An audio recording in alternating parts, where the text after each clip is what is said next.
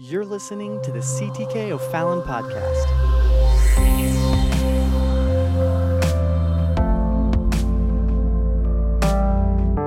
And these hold these chapters hold specific significance for the season that we are in because there are three different, I guess, expressed references to Messiah coming down. In chapter number eight, uh, or chapter number seven, rather, it was the prophecy, the sign. Uh, God's going to give a sign to you. Remember, Isaiah brings it to the king of Judah and says, Hey, God says for you to ask for a sign. God is ready to prove himself. Ask for a sign, and God's going to give it. And he rejected because he would not even allow God voice into his life. Amen. And so, but God says, I'm still going to give a sign. And he did give a sign, a sign not just for that king. God says, You don't want it, but I'm going to give a sign to the people of God, wherever they are, whoever they are, whenever they are. So when God says a word, it's not just always for that day. Sometimes it may be for a hundred years from now. It may be from a thousand years from now, but the word of God is true. It stands forever. And so, and then uh, uh, that was, behold, a virgin shall conceive and bring forth a son, and you'll call his name Emmanuel. In chapter 8, twice that's referenced, and we know that it is God with us. And now we come to chapter 9. And we began, I won't cover it uh, again, but we begin with chapter 9, verses 1 through 5. That's where we ended last week. And God gives through the prophet Isaiah a specific prophecy to the children of God in the land of Israel. And, and I love the specifics. There's, there's no way that man could create this because you have several different prophets prophesying different things, and yet all of the details come together and they are fulfilled with exacting uh, uh, truth. And this is something that man could not orchestrate, but God did it. And so in chapter 9, 1 through 5, he tells them the land of Zebulun and Naphtali. He says, That place where I afflicted by Galilee, by the Sea of Galilee, beyond Jordan. He said, The people that sat in darkness hath seen a great light. And he was talking about this after the darkness in chapter 8 that he said that's going to cover them.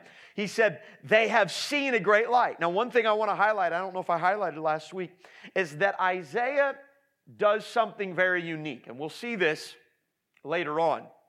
He's the mouthpiece of God speaking on behalf of the Lord as the Lord, proclaiming this truth, and he says things that have not happened yet as if they have already happened. He does this. And here's one of those places the people that sat in darkness have seen a great light. Do you see that? Here it is. Let's look at verse 2. The people that walked in darkness have seen, past tense, a great light. Now, he does this later on. This is not in our study, but he does this later on when he's talking about the work that Messiah is going to do upon the cross. And he says, He was wounded for our transgressions. He hasn't even been born yet. he hasn't even come down and manifest in that form yet. The incarnation has not yet taken place yet. And Isaiah is writing about the ministry that he's going to do as if it's already happened. He's writing about it as if it's past tense, and where Isaiah is living, he's saying, Hey, I'm putting my faith today in what God is doing. Now, you could come and say, well, hey, Isaiah, it hasn't happened yet. But Isaiah knew, hey, he's not just a God that's bound by time like you and me. He's a God that's above time and beyond time. And when God sets forth to do something, it's already done, even if it hasn't happened yet. But I can put my faith and my trust in it. Now, that ought to give you hope. That ought to give me hope when I'm in a predicament or a situation and I bring it to the Lord and I say, Lord, hear my prayer. I'm going to entrust my life to you. I'm going to give my life to you. I need you to work on my behalf. And all of a sudden, I I, see a word from the Lord. I hear a voice of the Lord. The Spirit of the Lord leads me, gives me a peace and assurance. I can take it to the bank Amen. Why? Because God's not bound by time and He's not bound by circumstances. And if He's going to do it, it's as good as already done. Wow, what a consolation. So, so what's that mean? That means we're in a great spiritual warfare, are we not? We're in a great spiritual struggle. Amen. Not only with the prince and the power of this world, amen, but within our own flesh. Amen. But if I have given my life to Christ and He is the Lord of my life, I've got good news. We've already won. The battle may not be over, but we've already won. And we can praise Him now in the midst of the storm, in the midst of the battle, as if it's already over. What a wonderful thing that we have. What a wonderful consolation that we have. He goes on in these chapters and he talks. Now, here's something really unique in verse number three. He says, um, Thou hast multiplied the nation and not increased the joy.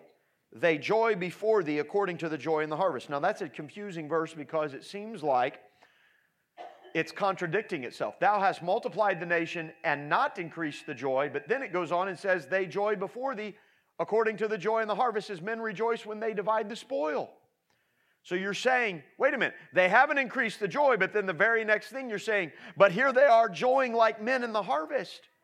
Well, you've got to understand that what Isaiah chapter 9 is talking to now in context is not the day of Isaiah, but the day of Messiah. And so, what he's saying is the people in Galilee, in the land of Galilee, when they see the great light, which that, by the way, was predominantly where Christ's ministry, we presume three years, uh, took place. The miracles, the wonders, the signs, all of those things, the teachings, most all of that takes place exclusively around uh, the, the, banks, the shores of, of, of Galilee. And so this is the area that he's talking about. But he's acknowledging something, and that's this the nation of Israel at this time have not been delivered from their oppressors. They are still under a time of oppression.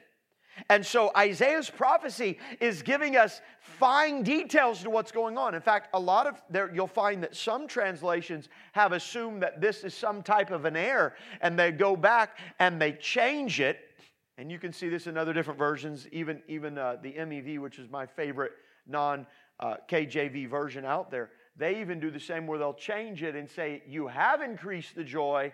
And they joy before thee according to joy and harvest. But what I believe is, I, I, believe that it's right as we're seeing it here. And what he's saying is, you, you multiplied the nations, but you've not increased the joy. You're, they're still under the oppression. They're still going to be under rule because of their sins. But you're bringing all of this about. And in the midst of this oppressed state, you are going to give them a blessing that is as the spoil divided after war. And they're going to have so much here that Christ is coming. He's going to be doing on your behalf. So Isaiah is speaking even more specific to the time of Messiah. And then he goes on in verses four and five, and we talked about this last week, uh, how it meant that the armor of the battle and the garments of the warrior uh, stained with blood will not be used anymore, will not be needed anymore, and they war will be done away with, and, and it'll be used for f- fuel for the fire. When Christ came, historians call it the period, they call it Pax Romana. It was about a 180 year period, if I'm remembering correctly, when the Roman Empire was ruling that there was no war, a 180 year period where there was no war. And what it did, it allowed this to take place. And it allowed all this. So it didn't mean there wasn't the tragedies and griefs, but this is the time of Messiah. And so now we come to Isaiah chapter 9 and verse number 5. Or, sorry, forgive me, verse number 6. Isaiah chapter 9 and verse number 6. And I want us to go through here. Now, he's talked about the people that walked in darkness have seen a great light. The land that's afflicted, something awesome is about ready to take place around Galilee. And he starts it off, and look at the very first word for. For. Because. This is it. This is the reason. This is the reason why they've seen a great light. This is the reason why the joy has come. This is the reason why war has been done away. Here is the reason why the good things are coming about. Now let's remember the backdrop of this setting. Israel is backslidden, they have rejected God. And yet Isaiah is bringing this wonderful prophecy for, and Isaiah, I could see as Isaiah is writing at this point, I can see he's probably getting excited at this part. When he writes about those dark times and the bad things that are coming, that's probably depressed. But now there's probably a little bit more excitement in his pen as he's scripting this out. For unto us a child is born. Now, I love this. In two chapters earlier, he says, he speaks to the king of Judah, and he says, The sign for all the ages is that a virgin shall conceive. It's coming in the future that a virgin shall conceive. This is going to be a supernatural work and she will bring forth a son, and he will be called Emmanuel, God with us. And so Isaiah is saying it's a sign for all of the ages to know that God is coming that peace is going to reign, that righteousness will prevail, that evil will be done away with, that all of this trouble that we're dealing with shall not stand forever. But it's going to be a sign. And when we see that, we know God's doing something great. And so he's excited. And here we are, two verses or two chapters later. And now he's not writing in the future tense, but he says, for unto us a child is born. Isaiah is getting excited. He's speaking now in the future. He's saying, Hey, it's coming, it's coming. And we're worried about all this, but unto us a child is born. God prophesied about a sign, and it's coming. I don't know what happened. But somewhere along the line, Isaiah was able to see beyond the backslidden, spiritually deteriorated state of Israel, of the northern tribes aligning with Syria to conspire to overthrow their brothers in the south, and the Assyrians are coming to conquer and wipe out most of all of them together. And Isaiah somehow removes himself from this horrible situation in that moment, in the spirit. And all of a sudden, he sees something in the future. And he says, For unto us a child is born. Amen. You know who this is for? This is for the children of God. This is for the people that are still believing. This is for the people that are still holding out.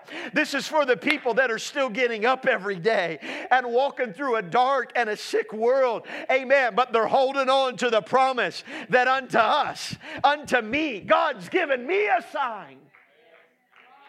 Hallelujah. Isaiah is saying, hey, this isn't just a sign for you in the future, this is a sign for me today. Amen. Unto us, can I tell you, when we read this verse, for unto us a child is born, we can stand in the same place that Isaiah stood. He stood before it happened, saying, Unto us a child is born. We stand after it happened and we say, Unto us a child is born.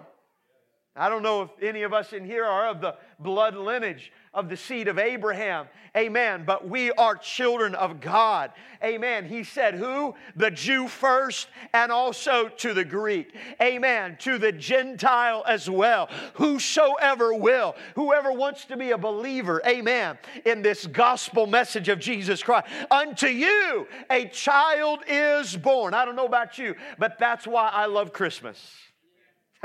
because in the midst of everything, God says, I'm going to give a sign. Right here, I'm giving a sign. Hey, I'm working, I'm doing something. Hallelujah. God's given us a sign. So today, in your despair, today, in your situation, today, in whatever you're dealing with, you can say, hey, wait a minute, wait a minute, wait a minute.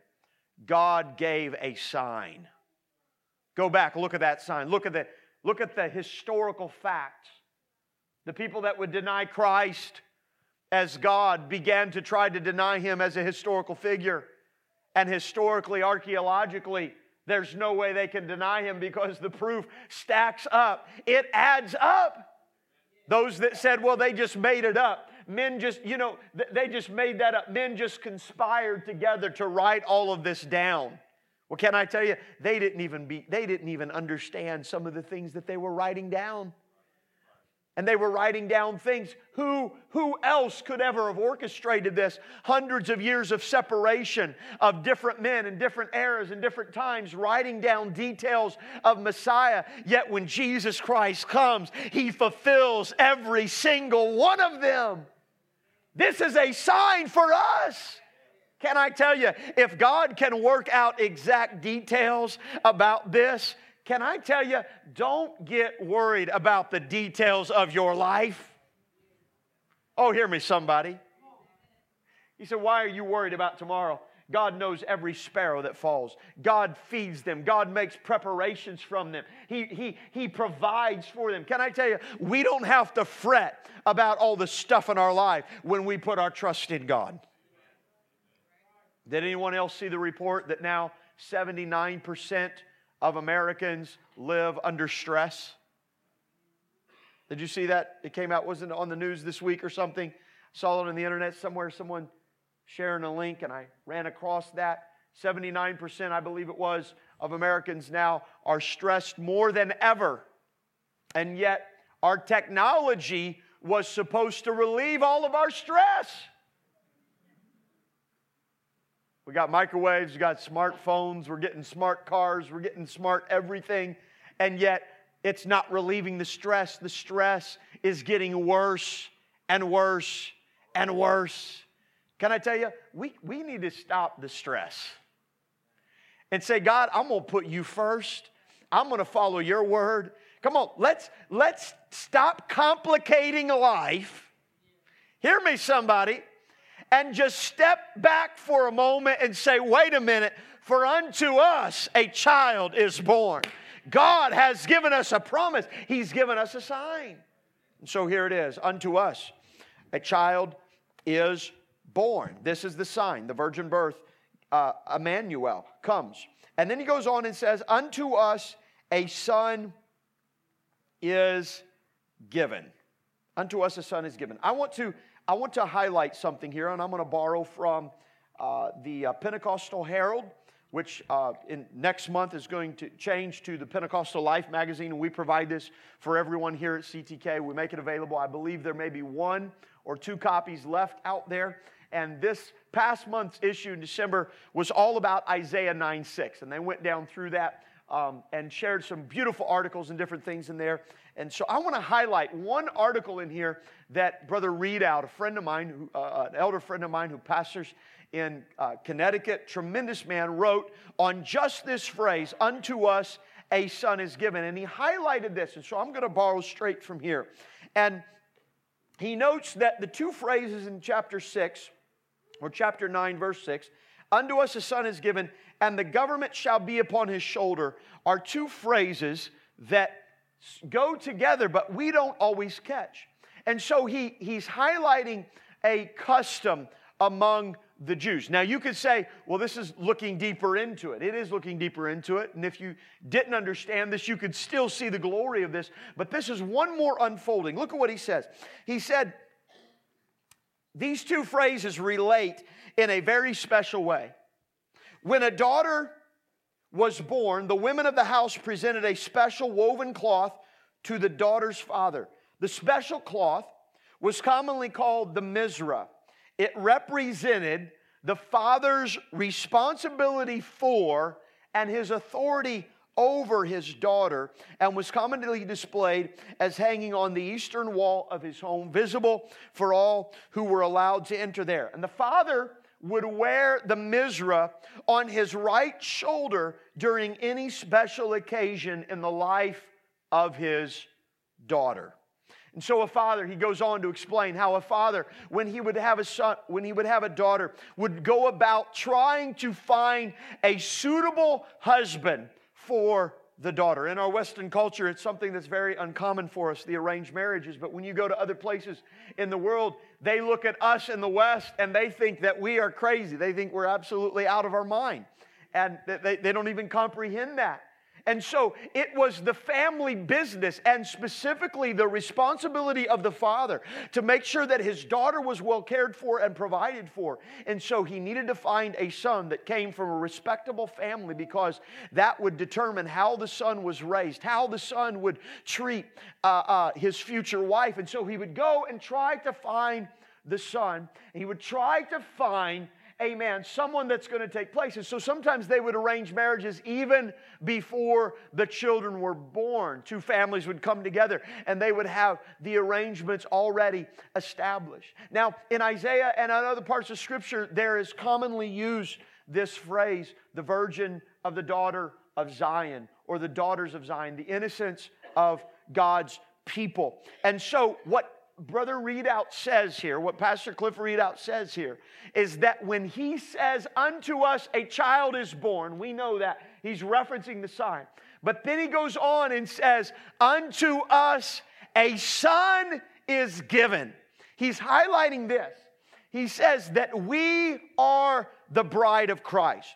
We are the children of God, yes. But one way that God describes his people is he describes them as the daughters of Zion. The people of God, in the Hebrew language, the people of God, the children of God, were always referred to every Hebrew word would have a masculine or a feminine uh, uh, reference there. And they were always referred to in the allegory, if you will, uh, uh, and I don't like to use that word, but if you will, as, as feminine, as the daughter of Zion, or later on as the bride of Christ. And so what he's saying is, unto us a son is given.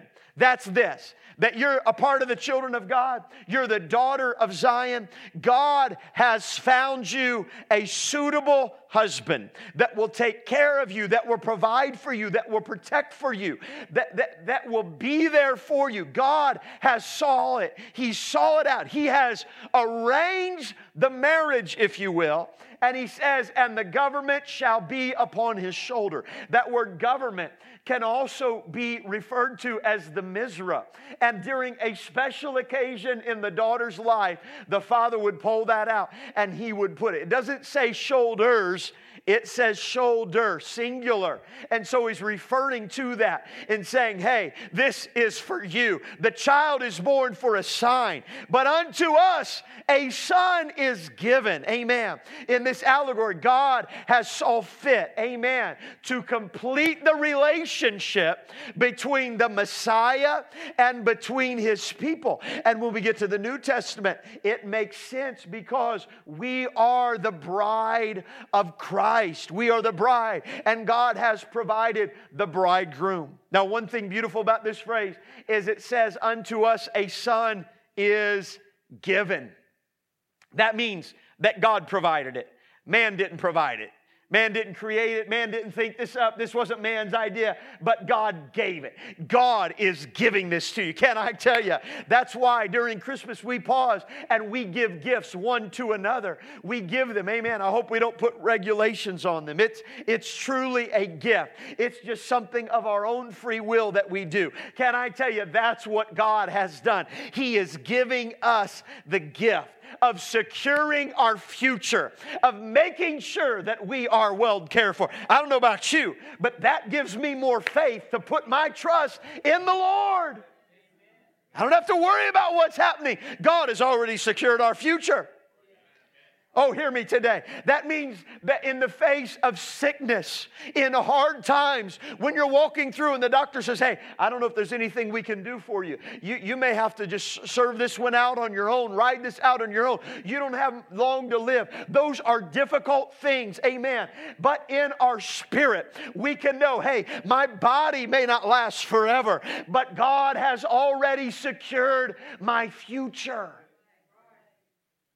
That's why we have faith in Christ. That's why we put our hope in Christ.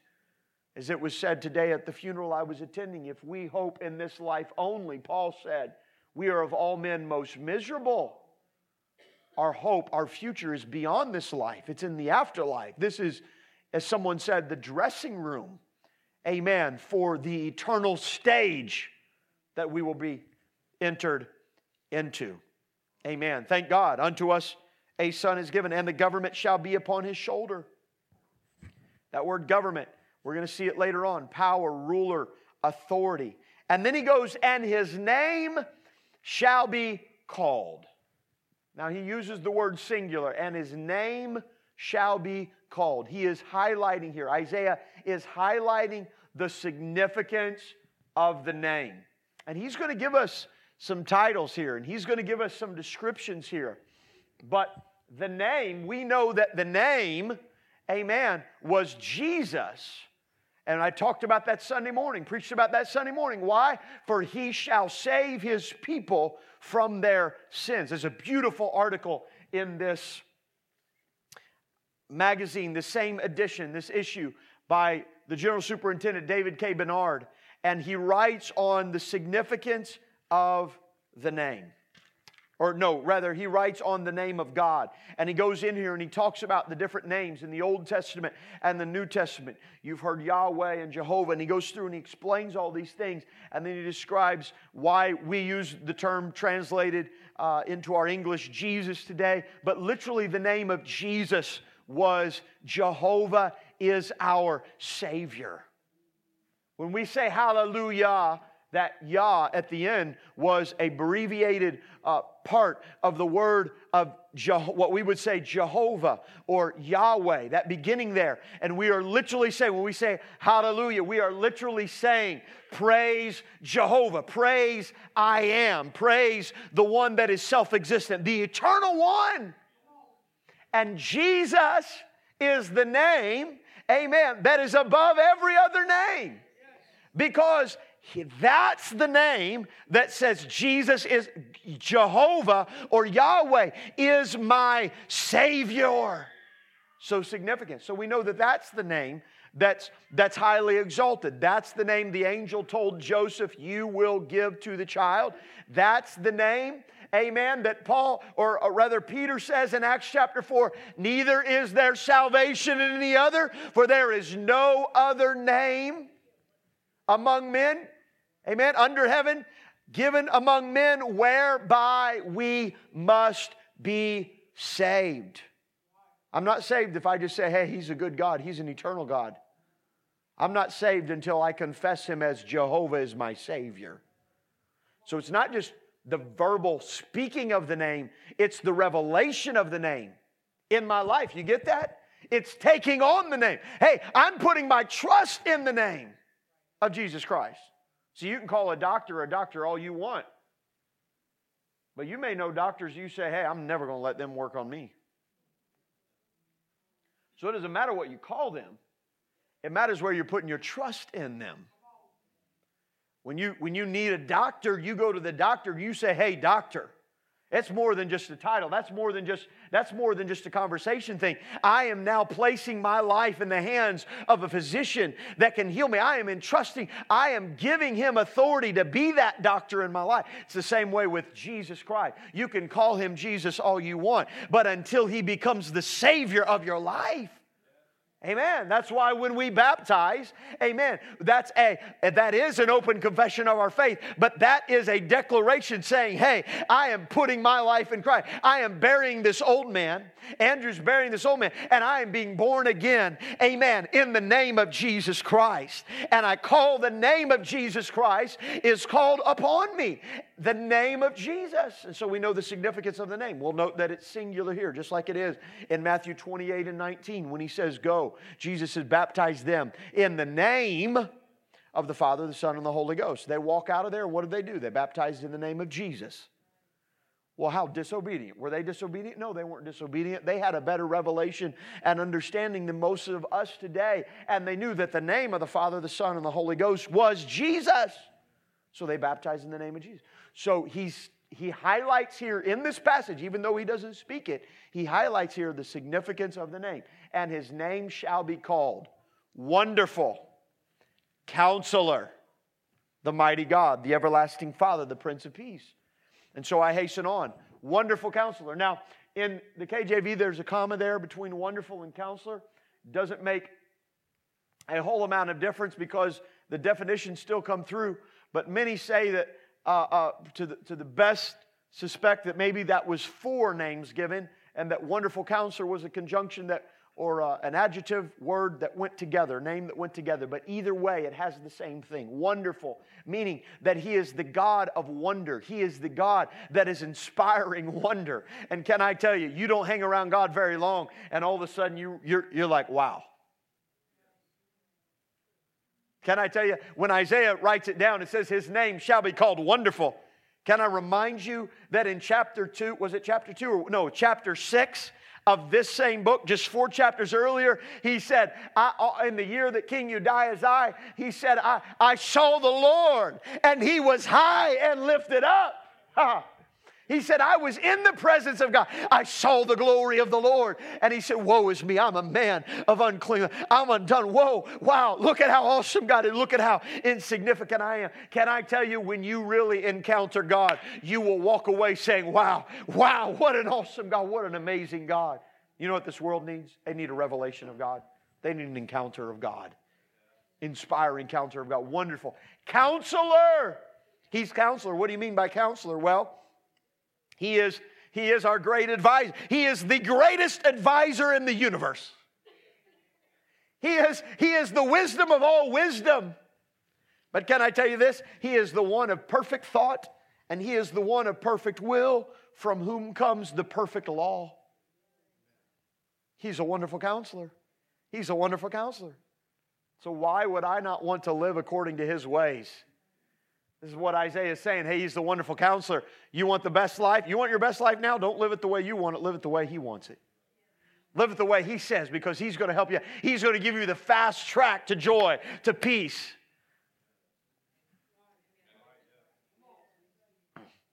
See, we, we, we, we're out there like, like gerbils on the spin wheel in the cage. Aren't we? Come on, and we're running like crazy. I'm gonna get that. That ever elusive happiness is right before our face. I saw a great video today. I'm, I'm, I'm not on Facebook, as you know, but somebody sent me a link today, and so I pulled it up and I was able to see the video there. And so, so for those of you on Facebook, you got to see it. And somebody, a church, I believe, had made a video of being grateful for Christmas time. And, and uh, maybe I can get somebody to share it on our, on our private group page there, the church. And, and uh, the, the man wakes up and uh, he, he's in bed and he's totally wrapped in wrapping paper. And he wakes up and he, and he, you know, he, he's, he's got this, ah, oh, no way, oh my goodness, I'm alive. And he pulls the wrapping paper, you know what I'm talking about. He pulls the wrapping paper off of his face and his wife sits up, totally wrapped in wrapping paper, pulls the wrapping paper off of her face. I'm alive. His little children walk into, the, into, their, into their room and, and he looks, hey, and he pulls the wrapping paper off of them. You're alive. And he, and he goes in and, and he puts his shoes on. They're totally covered in wrapping paper. Look at these was shoes. He walks down to the kitchen table and there's a box and he, whoa, there's, there's a gift. And he opens it up and there's food. And then his son gives him a briefcase totally wrapped in wrapping paper. And he said, What, you mean I have a job?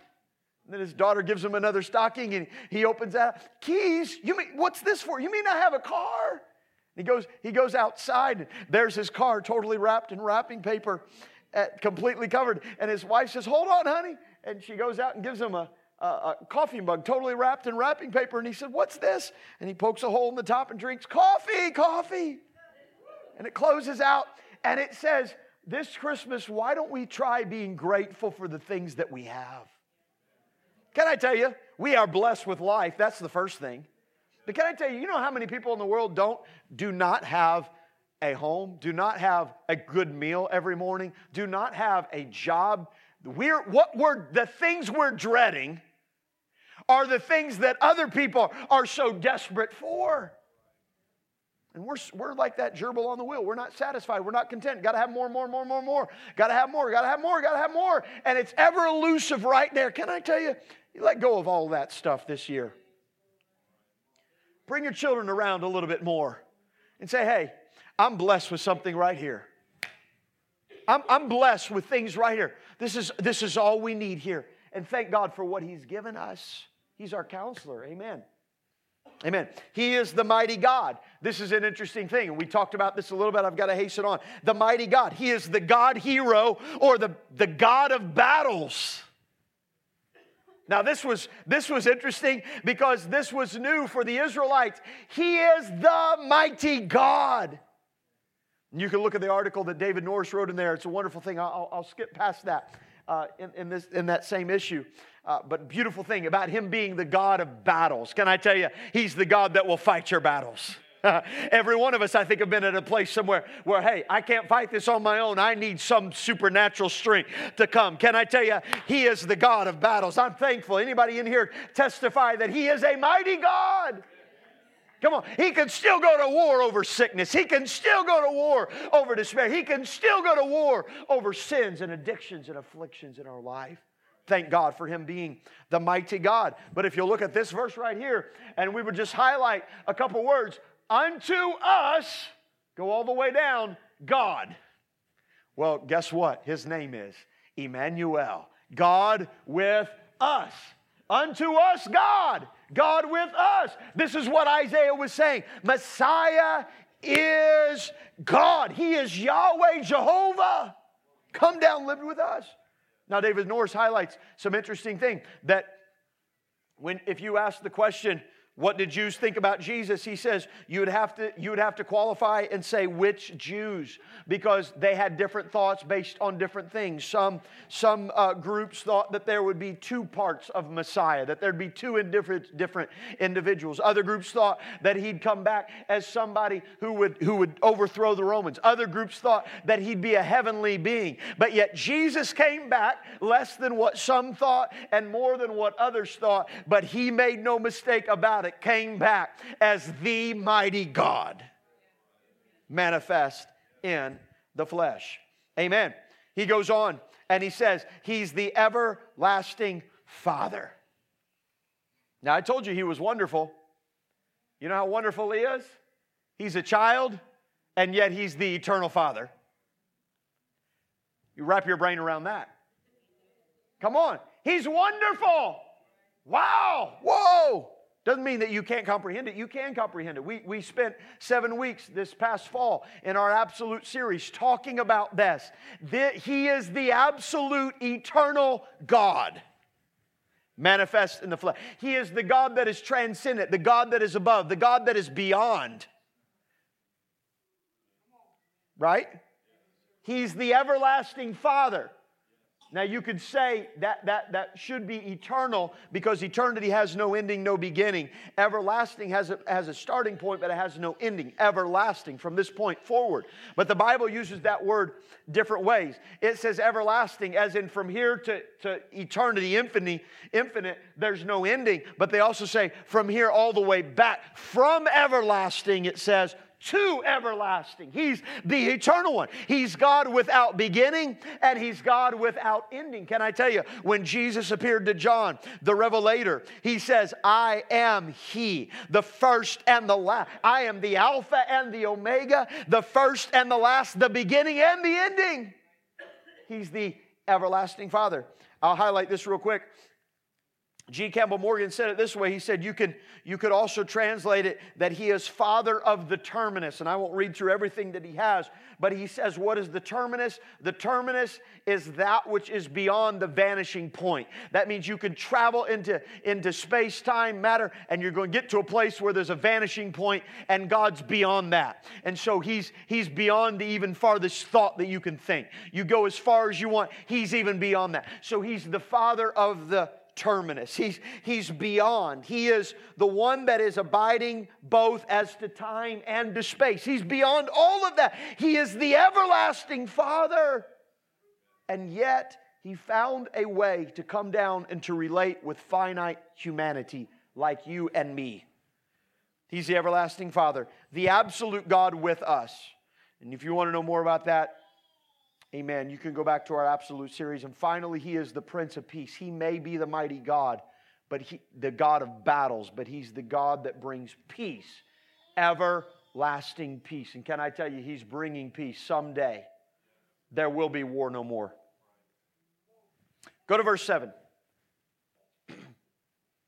of the increase of his government and his peace and peace there shall be no end upon the throne of David, upon his kingdom, to order it and to establish it with judgment and with justice From henceforth, even forever, the zeal of the Lord of hosts will perform this.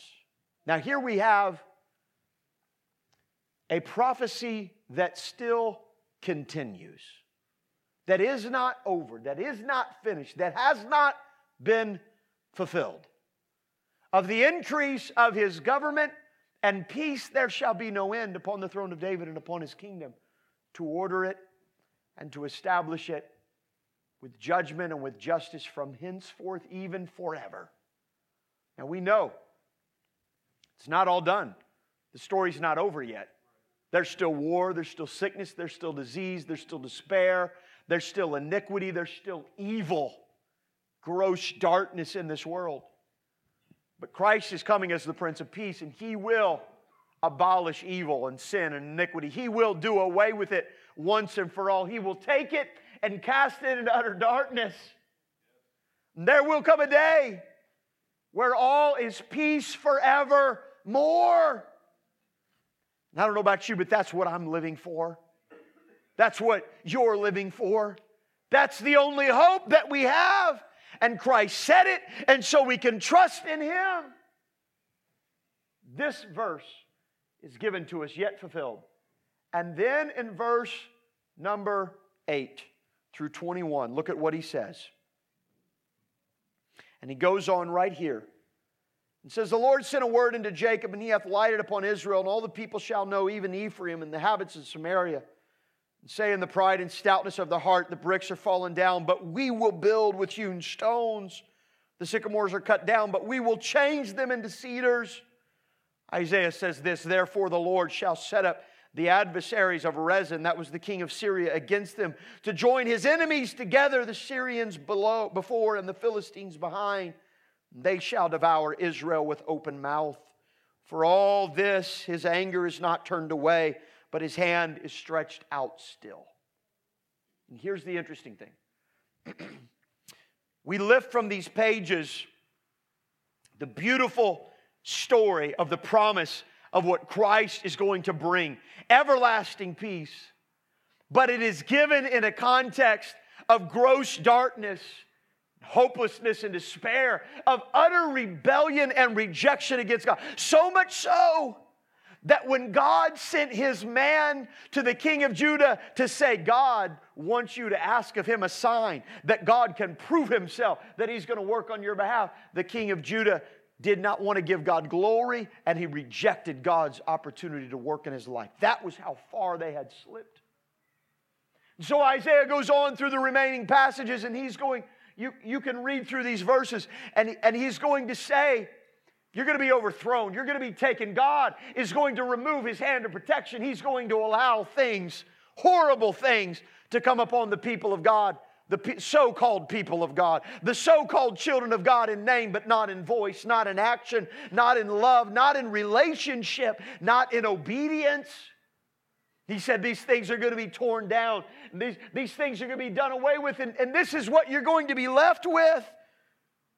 He said, For the people turneth not to him that smiteth him. For the people turneth not unto him that smiteth them, neither do they seek the Lord of hosts. Therefore, the Lord will cut off from Israel head and tail, brush, branch, and rush. And one day, the ancient and the honorable, he is the head, and the prophet that teaches lies, he is the tail. And he says there's prophets that are lying. There's, there's leaders that won't lead you in the paths of God.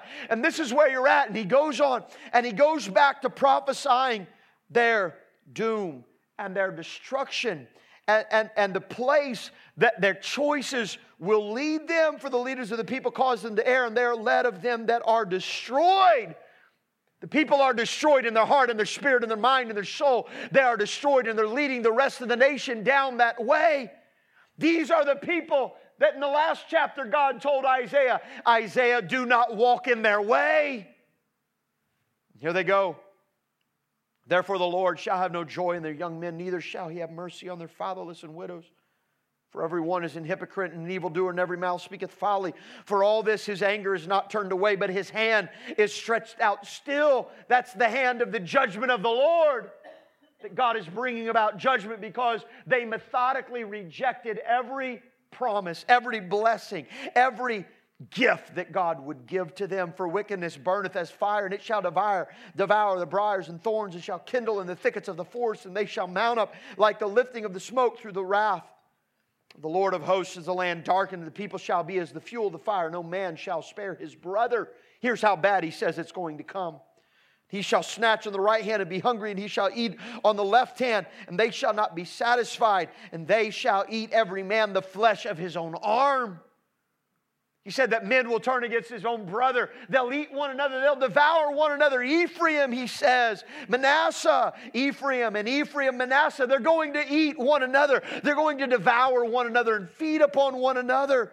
They together shall be against Judah for all this. His anger is not turned away, but his hand is stretched out still. Right in the middle of his prophecy of everlasting peace and promise, God says, Because you will not partake the judgment of God. Can I tell you, when we refuse the blessings of God, all that we are left with is the judgment of God. When we deny the blessing of God's grace and God's mercy, all we are left is, is to place ourselves in the judgment of God. Can I tell you, He's given us grace, He's given us mercy, He's made Himself known to us, He's given us every gift. And if we push against that and we fight against that, and God keeps striving with us, and we say, No, I'm not going to go, I'm not going to go where you want me to go, I'm not going to live how you want me to live, we set ourselves up to stand before the judgment of God. And can I tell you, no man shall stand before him. He is the God of battles, He is the mighty God. But in the midst of this, Isaiah says there's a sign for the ages. And here's the sign the sign is that of the increase of his government. There shall be no end. God is going to march on. His rule, His reign shall live on. His authority is, is not going to be diminished, and His peace shall stand. It shall last forevermore. And your rejection of it does not deny the fact that it's going to happen. That's what he's saying to the people of that day. You can mark God off, you can reject God, but that doesn't mean it's not going to happen. Can I tell you? God is going to have a people. God is going to reign in righteousness. Evil and iniquity will be done away with, and our rejection of that will not stop it from happening. So I don't know about you, but I want to be a part of that. He gave us a sign. What was the sign? The whole reason that God started giving future predictions was so that people would listen to what He says. Here's the sign. When you see the sign, this is supernatural. If a virgin conceives, you know it's a God thing. And if that can happen, you better pay attention and listen up to what's going on. Here's the sign. Isaiah gave a lot of signs. I won't list all of them, but if I was to summarize all of the prophecies that Isaiah gave, the ones just in the three chapters that we're dealing with, Isaiah 7, 8, and 9, Judah, he said, would be saved from the threatening Syrian and Israelite invasion. That happened. Syria and Israel would later be destroyed by Assyria. That happened. Assyria would invade Judah. That would happen. Those were all prophecies that were fulfilled during Isaiah's lifetime. There were prophecies, there was a whole list of prophecies fulfilled after Isaiah's lifetime. The Babylonian captivity, overthrown, the decree of the Medes and the Persians, all of that stuff, the conquest of them, all that stuff, the, the, that they would overthrow Babylon, all that stuff was prophesied. But in the chapters that we were reading, one of the things he said would happen would be the birth, the eternal life, suffering, death, resurrection, ascension, and the exaltation of Jesus Christ. All of those things he prophesied, those were fulfilled after his life. He also prophesied of the ministry of the forerunner of John the Baptist. I am the voice of one crying in the wilderness. He prophesied later on, make the crooked path straight. I am God who makes the crooked path straight. And so John would come and he would fulfill that after his lifetime. But can I tell you, one of the most powerful things about the book of Isaiah? is that even today in 2017, there are things that Isaiah prophesied that have yet to come to pass.